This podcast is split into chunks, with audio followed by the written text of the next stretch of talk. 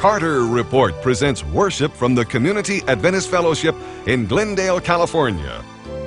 A special welcome to all of our viewers in North America and our new friends and churches in Russia.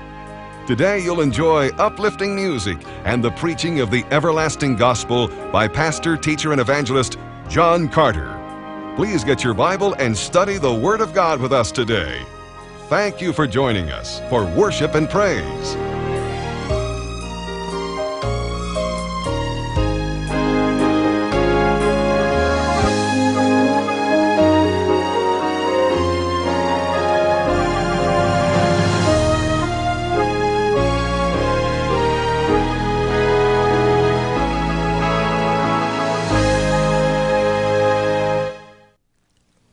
The greatest discoveries of my life has been the discovery that God, the creator of the universe, wants to speak to us personally through His Word. And over the next few weeks, I want to share with you some of my discoveries. I will often hear young Christians say, How can I find out what is God's will for my life? Have you ever wondered that? I know I have. And I want you to turn with me, please, to Proverbs chapter 3. And these are two of my favourite verses in the Bible Proverbs chapter 3, verses 5 and 6. And it reads Trust in the Lord with all your heart. Now, how do we learn to trust somebody? How do we come to trust somebody? We get to know them, don't we? And the way we get to know them is to spend time with them. And this is how we get to know God. We need to read His Word, we need to pray and to meditate. And then as we get to know Him, we'll trust Him. And then it says, And lean not on your own understanding. In all your ways acknowledge Him. As I was thinking about these verses last evening, it came to me that these two sentences are some of the most humbling in all of Scripture. Why, you might ask? Well, it's because we like to do things our way, don't we? We seem to think that we know just how we need to run our own lives. But how often do we get our lives into a mess? If you're like me, it's quite often. And so here God is saying, don't lean to your own understanding, but acknowledge me. Submit your will to my will. And that's not always easy for our proud human hearts. But if we want God to direct our paths as He has promised in the next sentence, that's what we have to do. Submit to His will, and our eye must be ever towards God. We must follow providence instead of forcing it. And if we do that, then we will live a successful and victorious Christian life. And this will happen as we listen to the voice of God as He speaks to us through His Word. And so I want you to open your Bible to the greatest and the grandest book in salvation. And I'm going to try to give you an exegesis, God helping me and you, of the entire book. Romans chapter 12. This, Romans chapter 1. This book, my friend, is unlike any other book in the Bible because it is written like a lawyer's brief. It is a book that is organized. It is a book that is pungent with wisdom and logic and the power of God. And I want to say to every person sitting here today, because you know that I'm somewhat a person of plain speech. Let me say this to you.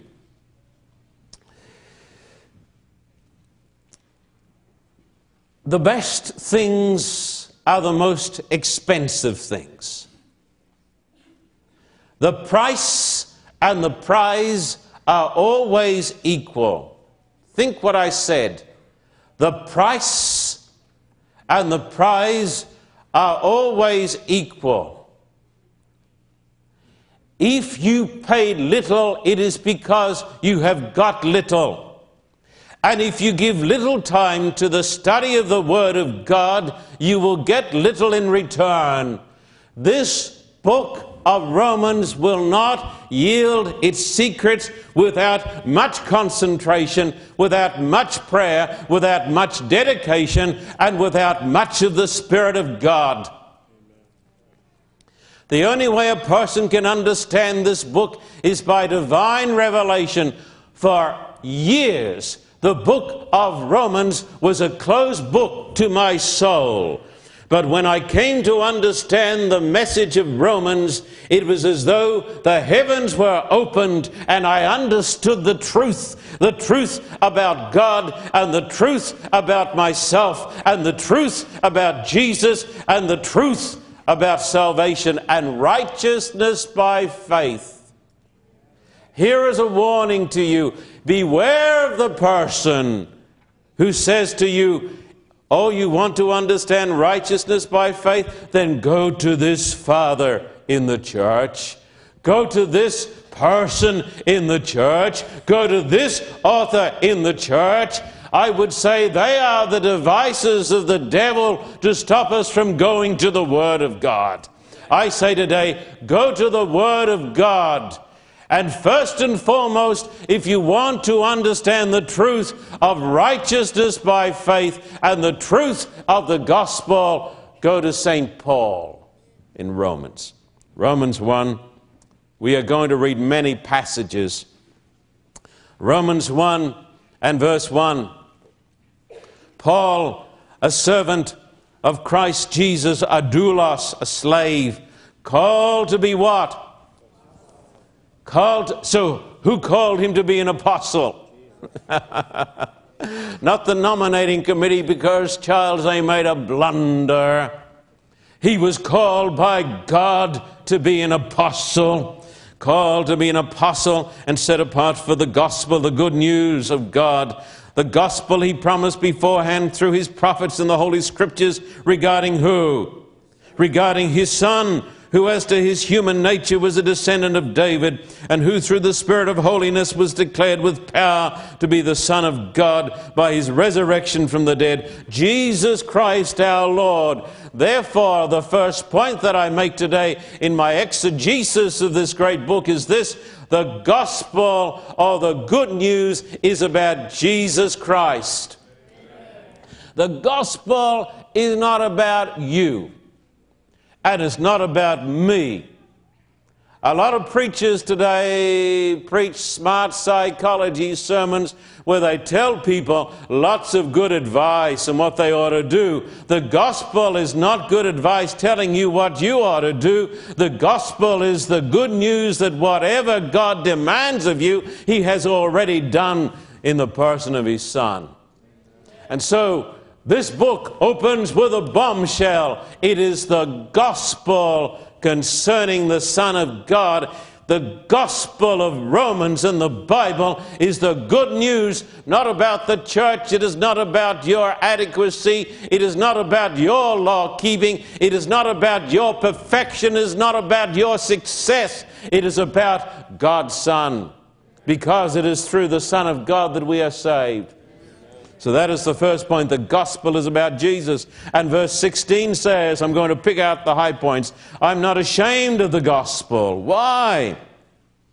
Because, come on, people, it is the power of God for the salvation of everyone who believes first for the Jew, then for the Gentile, for in the gospel a righteousness from God is revealed, a righteousness that is by faith from first to last, just as it is written, the righteous will live by faith. I tell you today, on the authority of, of the words of Holy Scripture, that the gospel, if you comprehend the gospel, and if God today is gracious to you and reveals the gospel to you, you will discover that the gospel of God is the power of God to salvation, and you will be saved if you believe the gospel.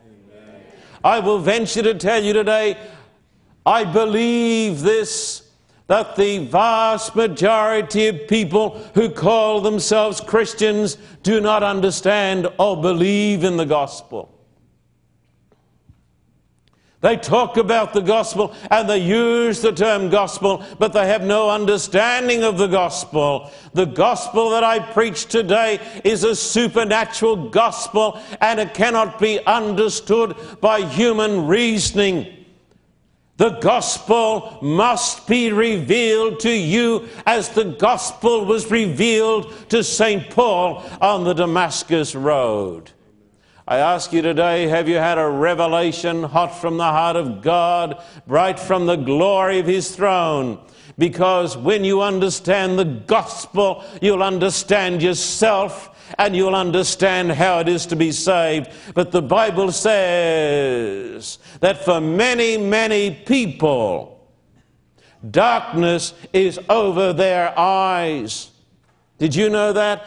Darkness is over their eyes. They listen and they hear the words, but darkness is over their eyes because only God can reveal the gospel. Verse 18 God's wrath against mankind. God's wrath?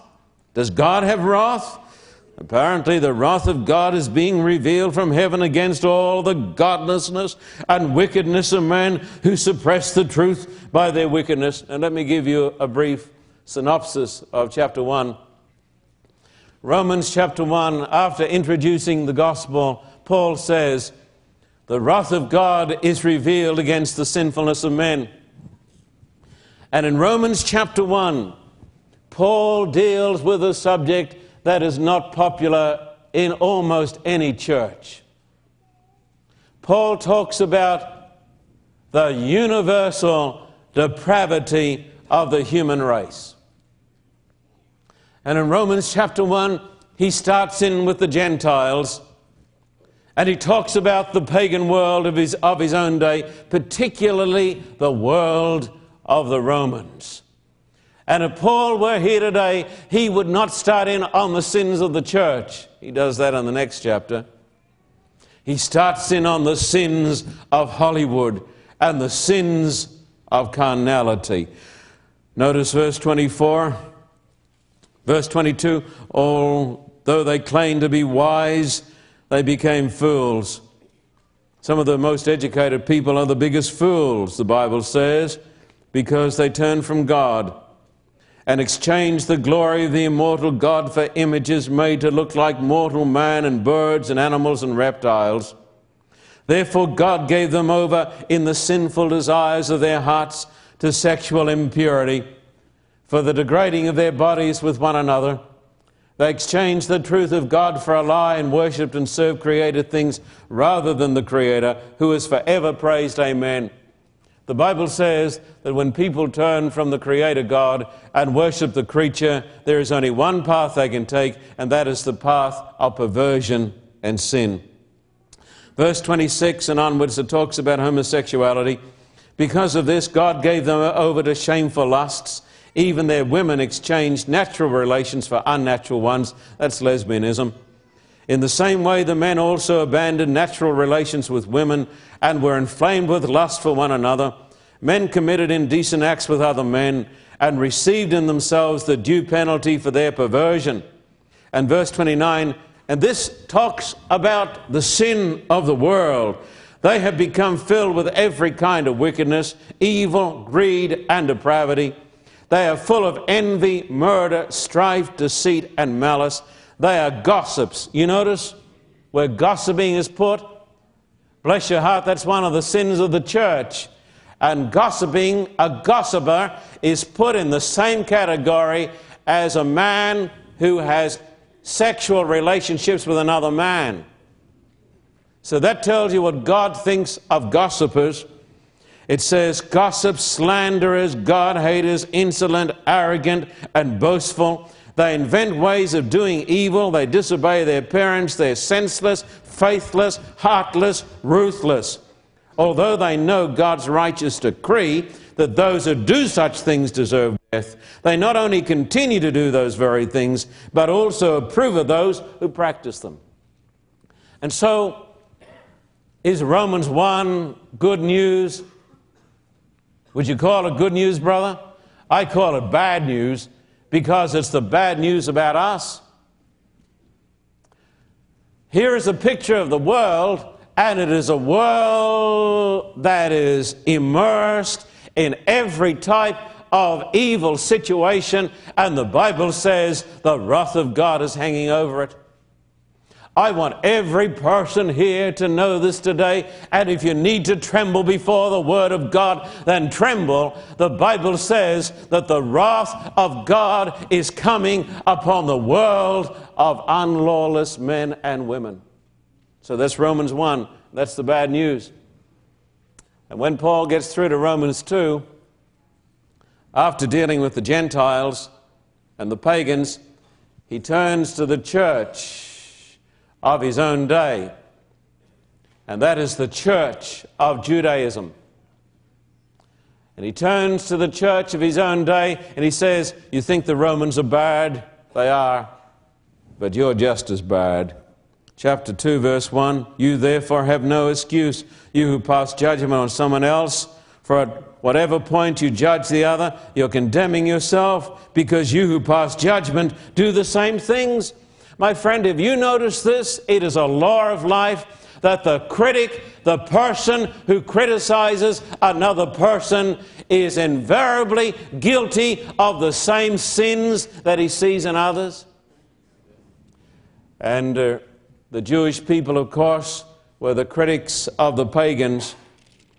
And Paul turns to them in verse 17 of this chapter. He says, Now you, if you call yourself a Jew, if you rely on the law and brag about your relationship to God, if you know His will and approve of what is superior because you are instructed by the law, if you are convinced that you are a guide for the blind, a light for those who are in the dark, an instructor of the foolish, a teacher of infants because you have in the law the embodiment of knowledge and truth, you then who teach others, do you not teach yourself? You who preach against stealing, do you steal? You who say to people they shouldn't commit adultery, do you commit adultery? You who abhor idols, do you rob temples? You who brag about the law, do you dishonor God by breaking the law? As it is written, God's name is blasphemed among the Gentiles because of you. Now, these are strong, strong words. Chapter 1 the Gentile world is lost and under the wrath of God. And then he turns to the great church of his own day and he says, You know better. Because you make a big pretense, but it's just a lot of show. And if Paul were alive today, he would not just talk about the sins of Hollywood, he'd talk about the sins of the church. And tragically, listen to this the people who've done the worst things in the history of the world have been religious people. And tragically, so many people have become disillusioned with the church and they've lost the, left the church, and that's a tragedy. And they've lost their faith in God and they've left the church because of the hypocrisy in the church. And people say, Do you believe there's hypocrisy in the church? Of course, there's hypocrisy in the church. Of course, there's hypocrisy in the church. Is there sin in the church? Yes, there's sin in the church. But the Bible says the wrath of God will come upon the world and the church because God is impartial. So, Romans 2, he says, the religious people are just as bad as the non religious. And then you come to chapter 3, and you come to verse 9, and now he makes a summary. What shall we conclude then? Are we any better? Boy, are we any better? He says, Are we any better than the people down in Hollywood? Are we any better than the producers of those filthy movies? What a question. He says, Are we any better? Not at all. We've already made the charge. The Jews and Gentiles alike are all under sin. As it is written, there is no one righteous, no, not one. And then you come to verse 19. Now we know that whatever the law says, it says to those who are under the law, so that every mouth may be silenced and the whole world held accountable before God. I want this, thanks Steve, to sink into your hearts. Can I tell you the hardest thing for me to recognize? You know the hardest thing? That I'm a sinner. Because I was born a Pharisee, like every person sitting here in this church. And the root problem of every problem in the world is the blindness of our hearts that refuses to say, I'm a sinner. If you're a person who likes to criticize other people, I can tell you right now what your problem is. You've never come to the place where you say, God be merciful to me, a wretched sinner. It's the hardest thing for people to do. It is the great sin of the Laodicean church. God cannot use the Laodicean church to bring the latter rain to the world because the Laodicean church says, I'm rich and increased with goods. I have need of nothing. God says, You're wretched, miserable, poor, and blind and naked. Whenever God uses a man or a woman, it is firstly with a revelation from God that leads that person to cry out, God, be merciful to me, a sinner. And this is a lesson I want to tell every person sitting here today. I don't care whether you're an elder in the church. I don't care whether you're the president of the conference. I don't care who you are because when we stand before the holy law of God, we cry out, There is none righteous, no, not one, not one of us. And so, Paul lays down the truth of the universal depravity of the human race. And that's the bad news. But now here comes glory, hallelujah. Here comes the good news. But listen to this you will never appreciate the good news about Christ until you appreciate the bad news about yourself. And I want to whisper this to you as a pastor with just a little bit of experience. The people who are the hardest to help, I can tell you, in the church or in the world are the self righteous who are always trying to set everybody else right, and they're so blind that they can't see their own depravity and foolishness. And so, Romans 1, Romans 2, the universal depravity of the human race, and God is talking about you, brother, and you, sister. Now, verse 20, therefore, no one will be declared righteous in his sight by observing the law. Why? Come on. The Bible says no one is going to be declared righteous in the sight of God by observing the law. Why? Because the law tells us that we are sinners and we're lost. Can I have a little experiment here? Will the person in this church please stand up who is prepared at this moment to come and stand in the judgment before a holy God and say, God, take me into the kingdom because I am a perfect law keeper? Would you please stand up? We'd like to see you because you'd be the only one in the, in the world. And there was only one in the world, and that was Jesus. Therefore, no one will be declared righteous in his sight by observing the law. Rather, through the law, we become conscious of sin. Now, here is the most amazing statement in the history of literature. But now, these are difficult verses, but I want you to know them. But now, a righteousness from God apart from law has been made known, to which the law and the prophets testify.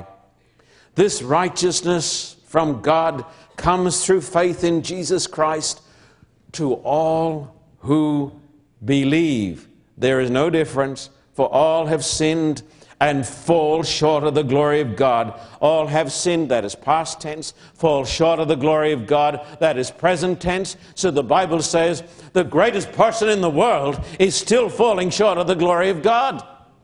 Is this what it says? I've read this to congregations in Australia, and people have even had the temerity to stand up in the congregation and cry out, No, no, no, I am a perfect person. I keep the law of God perfectly. I was asked to be the night speaker for the 1988 Minneapolis conference in Minneapolis. One night, a man came up to me and he said, Elder Carter, I wish to talk to you. He said, You need to preach that God will not accept us until we are perfect. I said, Like you? He said, Yes, like me. He said, I'm here to testify that I am a perfect man. I said, Have you a wife so I can talk to her? He said, She's left me. I said, If I were married to you, I would have, I would have left you also. The hardest person to live with is the humbug who believes that he is sinless. He is deluded, utterly deluded, and not nice to live with. For all have sinned and fall short of the glory of God and are justified, declared righteous freely by His grace through the redemption that came by Christ Jesus. God presented Him as a sacrifice of atonement through faith in His blood. He did this to demonstrate His love, His justice. What has justice got to do with Jesus dying? Because in His forbearance He'd left the sins committed beforehand unpunished. He did this to demonstrate his love, his justice at the present time, so as to be what? Just, and the one who justifies those who have faith in Jesus. Amen. Listen carefully.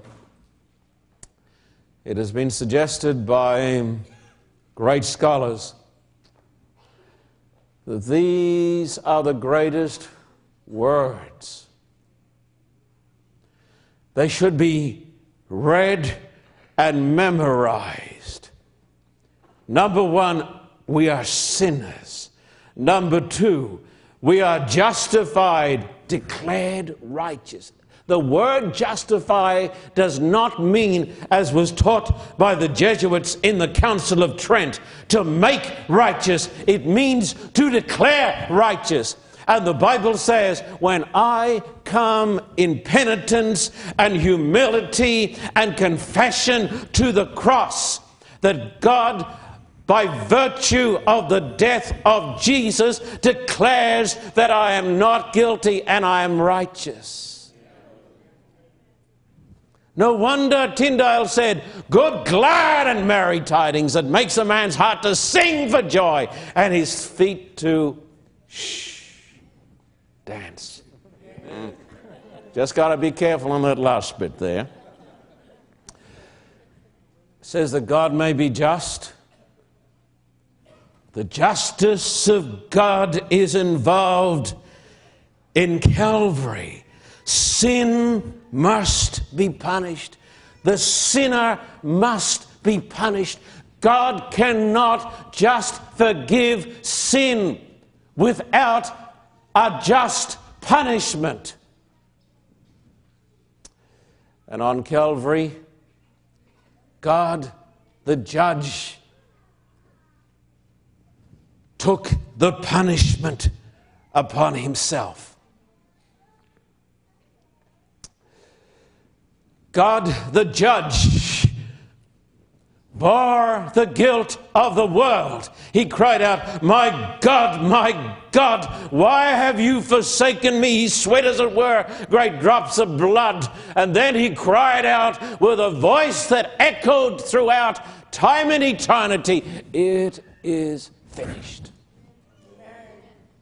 It is finished.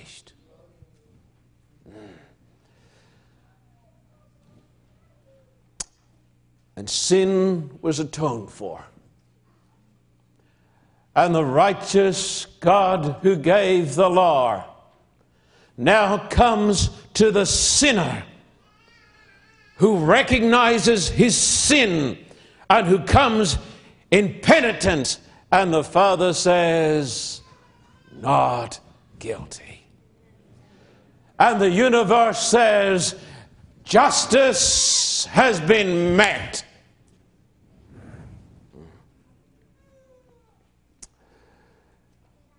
And if I should die today, I will be with Christ in paradise. I have the witness of the Spirit within myself that I am a child of God, not because I am good enough, but because Calvary covers it all. Mm. Greatest, most glorious, most liberating of all truths. You know why?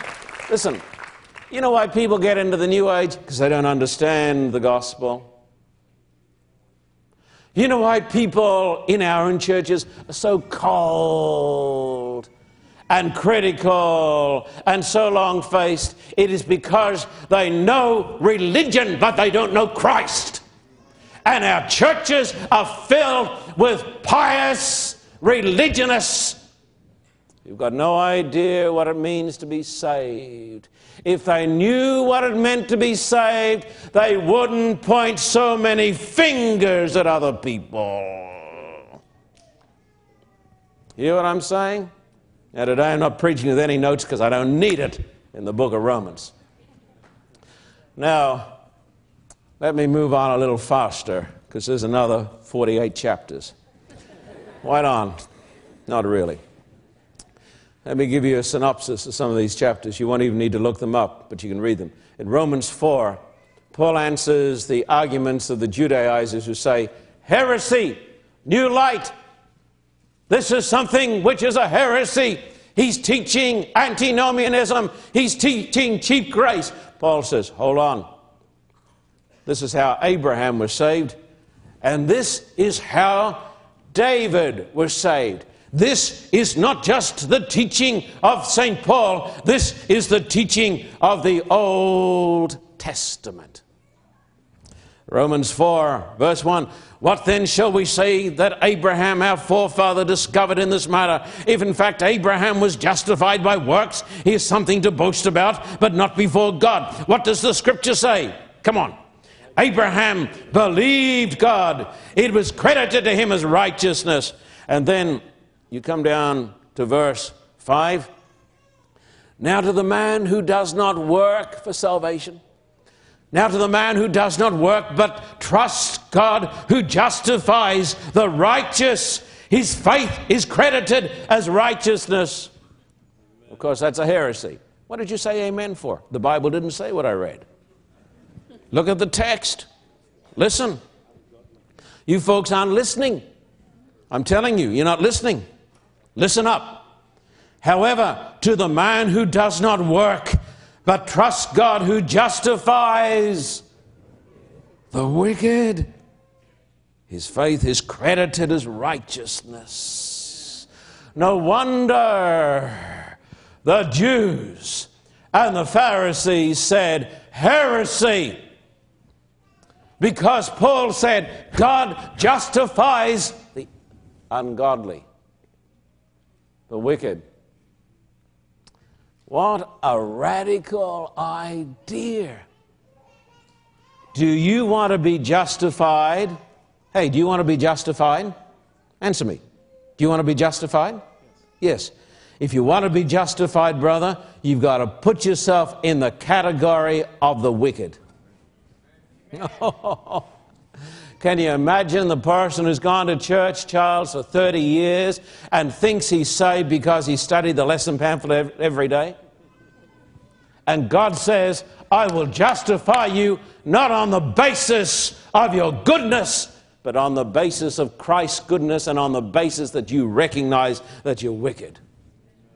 If we all recognize that we are sinners, we would all be more disposed to read our Bibles every day. You know why people don't read their Bibles? It's because they're really self righteous and think they don't need God. Did you know that? I'm talking about church members.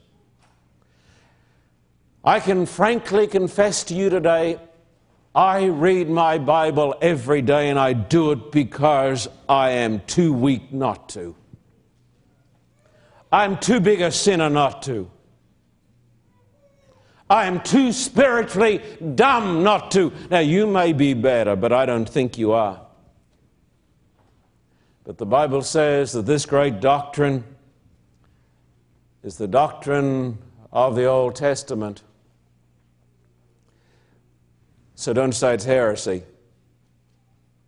Romans chapter 5, Paul introduces the two Adams. Romans chapter 5. He tells us that the first Adam lost everything, but the second Adam brings everything back. Verse 12 Therefore, just as sin entered the world through one man, who was that? Death through sin and in this way, death came to all men because all sinned. Verse 15 We sinned in Adam, but the gift is not like the trespass. For if the many died by the trespass of the one man, how much more did God's grace and the gift that came by the grace of the one man, Jesus Christ, overflow to the many? Again, the gift of God is not like the result of the one man's sin.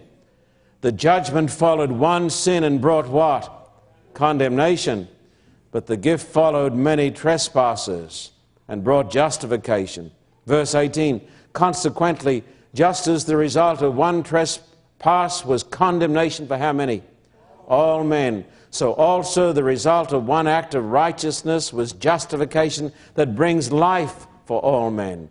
For just as through the disobedience of the one man the many were made sinners, so also through the obedience of the one man, the many will be made righteous.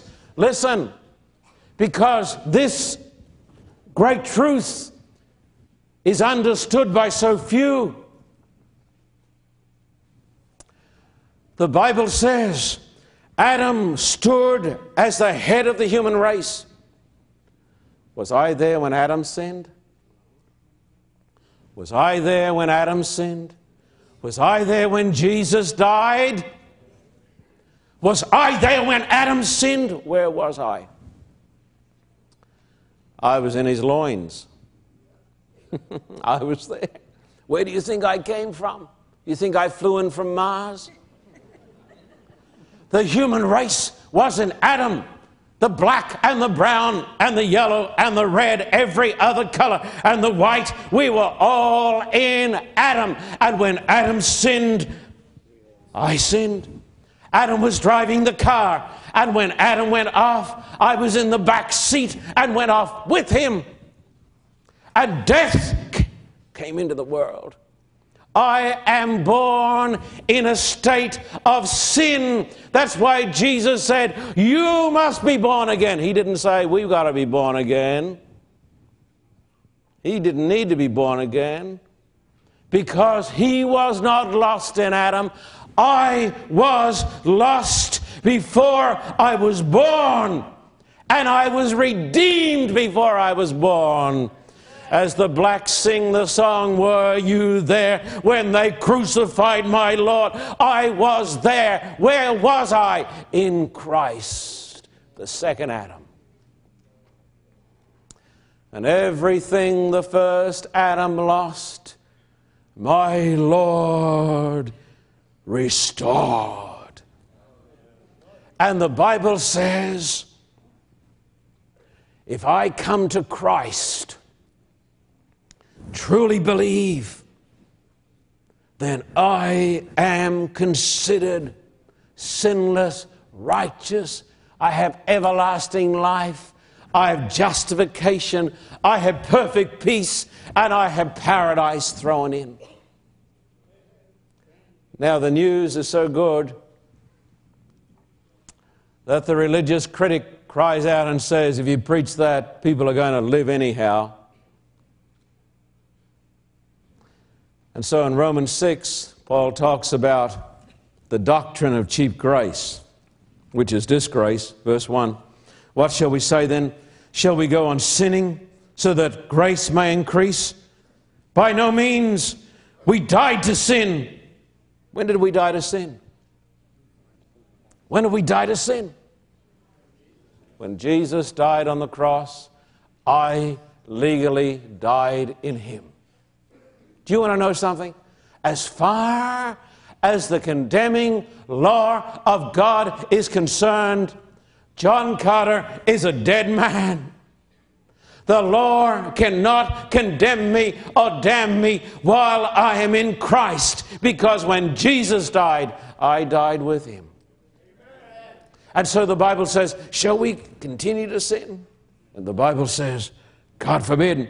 Verse 11, in the same way, count yourselves dead to sin, but alive to God in Christ Jesus. Therefore, do not let sin reign in your mortal bodies, so that you obey its evil desires. Listen to this. You're listening to me? Do you want to know how to get the victory over sin? You don't get the victory over sin by dwelling on your sins. I've heard of people who get up at four o'clock in the morning, God bless them, and who pray, God, give me the victory over pride. You don't get the victory over pride by saying, God, help me to be humble today. You don't get the victory over sin by concentrating on sin because whatever gets your attention gets you. Sorry. It's all right? Got good shoulders. You're used to it. What, you, you ought to be glad I didn't hit you on the head by mistake. Listen, whatever gets your attention gets you. If Jesus gets your attention, he'll get you. But if your lust gets your attention, your lust will get you. If your hate gets your attention, your hate will get you. If your pride gets your attention, your pride will get you. Let Jesus get your attention and sin will no longer have dominion over you because you're not under the law but under grace. And where sin did abound, grace did much more abound. Are we talking cheap grace? We are talking the most expensive grace in the world because it cost the life of the Son of God. And he who loves his sin cannot love his Christ. Romans 7, you have a picture of a man who's struggling. Read it yourself when you go home. He says, Oh, sinful man that I am, I know that the law is good, but I am carnal soul unto sin. I say, Who is this man? And some of my Christian friends say, Oh, that is Paul before he was converted. I say to them, Do you ever struggle against sin? Oh, they say, No, we don't have any temptations now. Tell me what tablet you're on, and I'll get some too. Hmm. Roman Catholic theologians have always taught that Romans 7 is about an unconverted man. Hear that?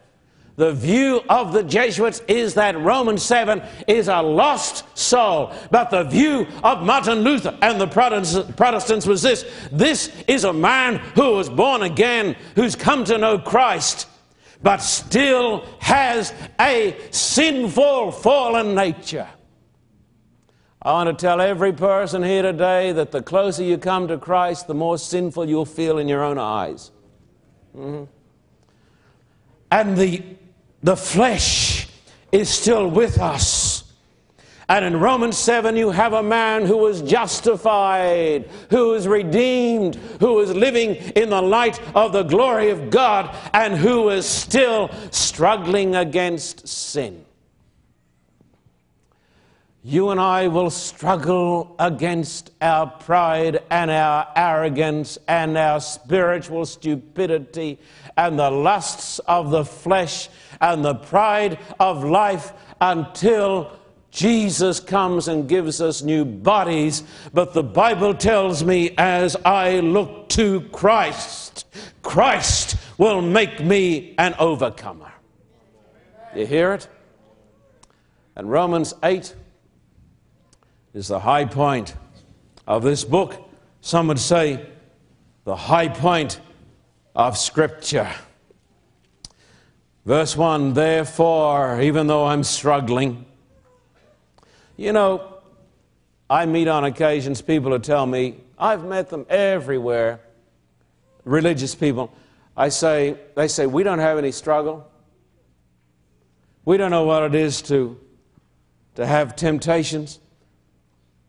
They're not living honestly because the greatest saints of God have had struggles. A person who was loved in this church said, We are often falling and rising, falling, rising, and continuing on. But there's no condemnation to those who are in Christ Jesus because through Christ Jesus, the law of the Spirit of life set me free from the law of sin and death. For what the law was powerless to do, and that was weakened by the sinful nature, God did by sending his own Son in the likeness of sinful man to be a sin offering. And he condemned sin and sinful man in order that the righteous requirements of the law might be fully met in us. God does not abolish his law. Who do not live according to the sinful nature, but according to the Spirit. Verse 12 Therefore, brothers, we have an obligation. But it is not to the sinful nature to live according to it, for if you live according to the sinful nature, you will die. But if by the Spirit you put to death the misdeeds of the body, you will live, because those who are led by the Spirit of God are sons of God. For you did not receive a spirit that makes you a slave again to fear, but you received the spirit of sonship. And by him we cry, Abba, Father. The Spirit Himself testifies with our spirit that we are God's children. As Samuel Wesley said to John, as Samuel was dying, he said, John, the inner witness, it is the greatest proof of Christianity. And today I testify that the Spirit of God testifies with my spirit that I am a child of God. Saved by grace, not because I'm good enough, but because He is. Verse 18 I consider that our present sufferings are not worth comparing with the glory that will be revealed in us. One of our church members at this time is going through a very difficult experience with cancer. But one day she is going to recognize that the sufferings of this present life are not worth comparing with the glory that's going to come. Mm. Whatever happens, nothing can compare with the glory of heaven. Nothing. And then Paul rides up to heaven. He throws down the gauntlet as he rides the gospel charger across the sky. Verse 31 What then? What then shall we say in response to this? If God is for us, who can be against us? He who did not spare his own son, didn't spare his son, but gave him up for us all, how will he not also, along with him, graciously give all things? Who will bring any charge against those whom God has chosen? It is God who justifies. Who is he who condemns?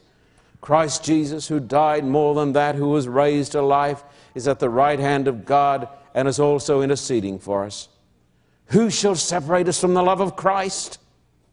Shall trouble or hardship or persecution or famine or nakedness or danger or sword? Now I want you to stand. I want you to read the great words of Holy Scripture. Great words of Holy Scripture.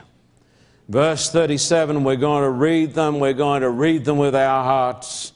Here is a man, my friend, who is a sinner, a man who is still struggling, a man who is not perfect, but a man who is in Christ and who is redeemed and who loves God and loves His law. And we're going to read it together. Verse 37 and onwards. No, in all these things we are more than conquerors through Him who loved us. For I am convinced that neither death nor life, neither angels nor demons, neither the present nor the future, nor any powers, neither height nor depth, nor anything else in all creation will be able to separate us from the love of God that is in Christ Jesus our Lord. And I say today to God, glory be to God. And I say to those who are redeemed in this church, we should thank God and praise Him for this inexpressible gift. And for those who've sat here today, I would hope only a tiny minority, I would hope none at all. But if there are some who've sat here today and it has been a load of gobbledygook and you have not understood one word of it, I pray God that the sun will not set today until the Spirit will bear witness with your spirit that you are a child of God. And in your own heart will come a revelation. Number one, that we are sinners. And we will stop acting as though we're pious.